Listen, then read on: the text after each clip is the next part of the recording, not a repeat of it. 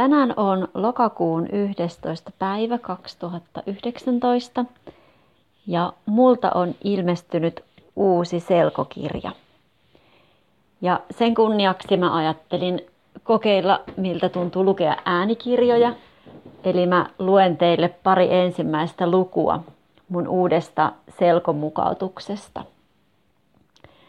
Alkuperäisteos on kirjailija Vuokko Hurmeen kirjoittama lastenromaani, jonka nimi on myös Kiepaus. Takakannessa lukee näin. Kardum on kaupunki maailmassa, joka on kääntynyt ylösalaisin. Rakennukset ja puut roikkuvat alaspäin ja ihmiset kulkevat talosta taloon vajereita pitkin. Elämä Kardumissa on jännittävää ja vähän vaarallistakin, sillä joskus ihmiset putoavat taivaalle ja katoavat. Kiepaus on tarina Lennan, Rouskun ja Jaanin viimeisestä kesästä Kardumissa. He elävät aivan tavallista elämää, kunnes vesi alkaa loppua ja tutut rakennukset sortuvat. Missä olisi parempi paikka elää? Kiepaus on Vuokko Hurmeen huimaa trilogian ensimmäinen osa – se ilmestyy nyt Hanna Männikkälahden mukauttamana helppolukuisena versiona. Selkokirjan on kuvittanut Iina Majaniemi. Tämä oli siis takakansiteksti. Ja niin kuin siinä lukee, niin tämä on tarina um, kolmesta lapsesta, ennen kaikkea kahdeksanvuotiaasta Lennasta, joka asuu kaupungissa, jonka nimi on Kardum. Ja Tarinan alussa selitetään, mitä on tapahtunut, eli, eli kauan aikaa sitten on tapahtunut jotain ja se kaupunki on kääntynyt ylös alaisin. Eli talot roikkuu alaspäin ja vettä ei ole ja kaikesta on puutetta ja kaikki on vähän kurjaa ja pelottavaa, mutta kuitenkin myös jännittävää. Tämä on lasten romaani, mutta oikeasti tämä tarina on sen verran jännittävä, että mä uskon, että tämä sopii paljon vanhemmillekin lukijoille kuin alakoululaisille. Mä itse luin tämän kaksi vuotta sitten jouluna yhdellä istumalla. Tämä oli tosi jännittävä mun mielestä ja mä oikeastaan tiesin heti, että nyt tässä on se lastenkirja, jonka mä haluan mukauttaa. Ja mä oon kuullut äidinkielen opettajilta, että tätä on luettu jopa yläkoulussa seiskaluokkalaisten – eli 13-vuotiaiden kanssa.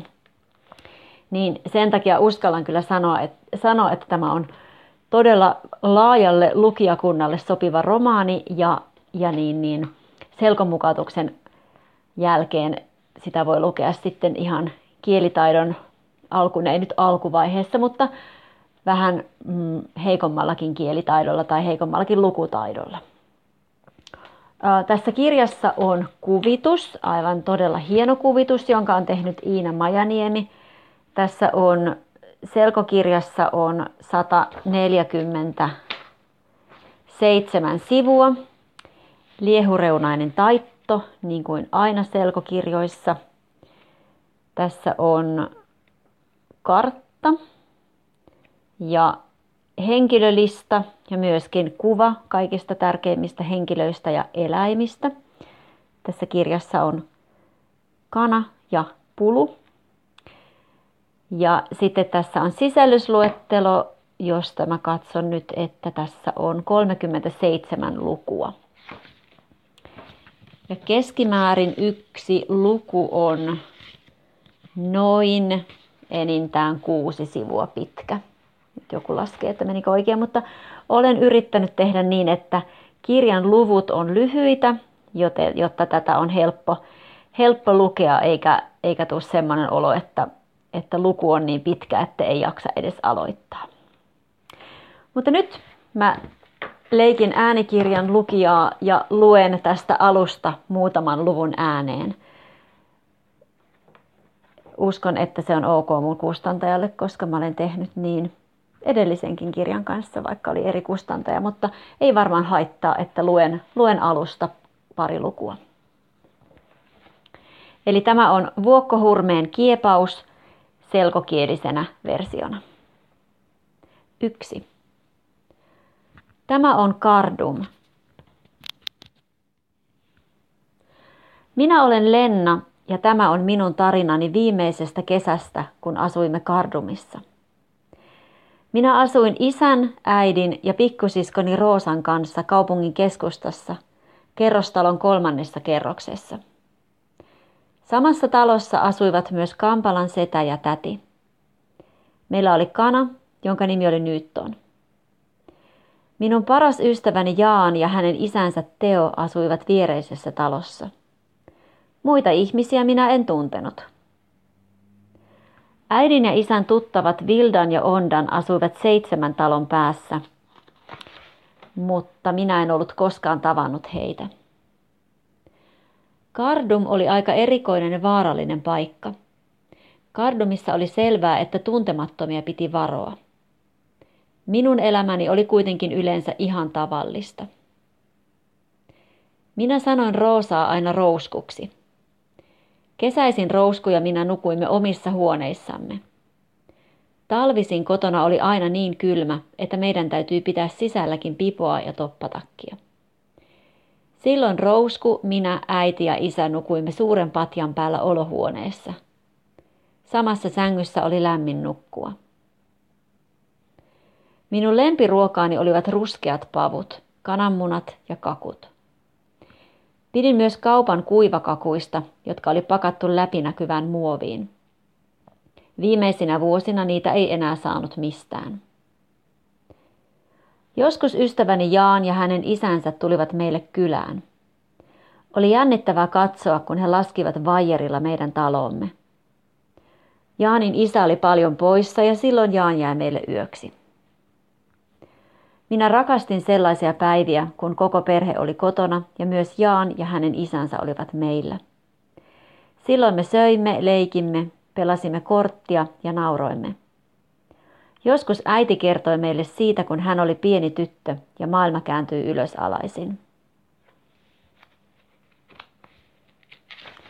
Kaksi. Kun äitini oli lapsi ja maailma kääntyi ympäri. Kauan sitten, kun minun äitini täytti kahdeksan vuotta, maailma kääntyi ylösalaisin ja melkein kaikki muuttui. Sanottiin, että silloin tapahtui kiepaus. Oli jännittävää kuulla äidin tarinoita maailmasta, joka oli samaan aikaan niin erilainen ja silti samanlainen kuin meidän maailmamme. Kun maailma kääntyi, ihmiset, autot ja koirat putosivat kohti taivasta – Merien ja järvien vedet valuivat alas ja myös monet talot putosivat. Se oli kauheaa, koska niin monet ihmiset kuolivat. Minun äitini oli sillä hetkellä koulussa. Hän oli iloinen, koska oli hänen syntymäpäivänsä. Kun maailma kääntyi, äiti oli koulun käytävällä. Muut oppilaat olivat jo välitunnilla, mutta äiti oli jäänyt sisälle juttelemaan opettajansa kanssa. Äiti oli juuri sitomassa kengän nauhojaan, kun kuului valtava pamaus. Ihmiset huusivat ja kiljuivat. Äiti putosi alaspäin ja satutti kätensä. Omituista, kattolamppu putosi lattialle, hän ajatteli ja katseli lamppua, joka oli hänen vieressään. Oikeasti maailma oli kääntynyt ja äiti oli pudonnut käytävän kattoon. Äiti katseli ympärilleen. Luokkahuoneiden ovet olivat korkealla seinän yläreunassa. Käytävän lattialla tai katossa oli vaatteita ja reppuja, jotka olivat pudonneet naulakoista. Kaikki piirustukset roikkuvat seinällä ylös alaisin. Äiti ei ymmärtänyt, mitä oli tapahtunut. Hetken kuluttua äiti kuuli, kuinka joku itki viereisessä luokassa. Äiti nousi seisomaan ja lähti kävelemään ääntä kohti. Hän käveli oviaukolle, mutta se oli aivan liian korkealla. Milda, oletko se sinä? ääni kysyi. Äiti tunnisti, että seinän toisella puolella oli opettaja. Sitten opettaja kiipesi oviaukosta käytävään äidin luokse. He halasivat pitkään. Äiti kertoi meille usein, että kaikki oli niin outoa, kauheaa ja pelottavaa, että hän ja opettajat toimivat kuin robotit.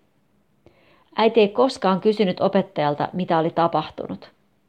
Hän tiesi, että opettajakaan ei tiennyt. Kukaan ei tiennyt, miksi maailma oli kääntynyt.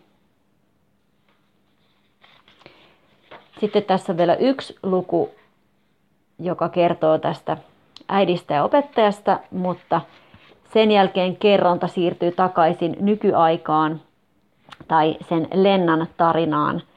Ja tosiaan se on tarina viimeisestä kesästä, jonka Lenna ja Lennan perhe viettää Kardumissa. Tosiaan kirjaa ei ainakaan vielä ole näkynyt kirjakaupassa, koska kirjakaupoissa ei yleensäkään ole selkokirjoja, mutta jos haluat lukea selkokielisen kiepauksen, voit ostaa sen verkkokirjakaupasta Pieni karhu kustantamon sivuilta tai vaikka booky.fi nettikaupasta. Tai sitten voit lainata sen kirjastosta. Uh, eipä muuta. Hyvää viikonloppua kaikille, jos kuuntelette tätä perjantaina. Moi moi!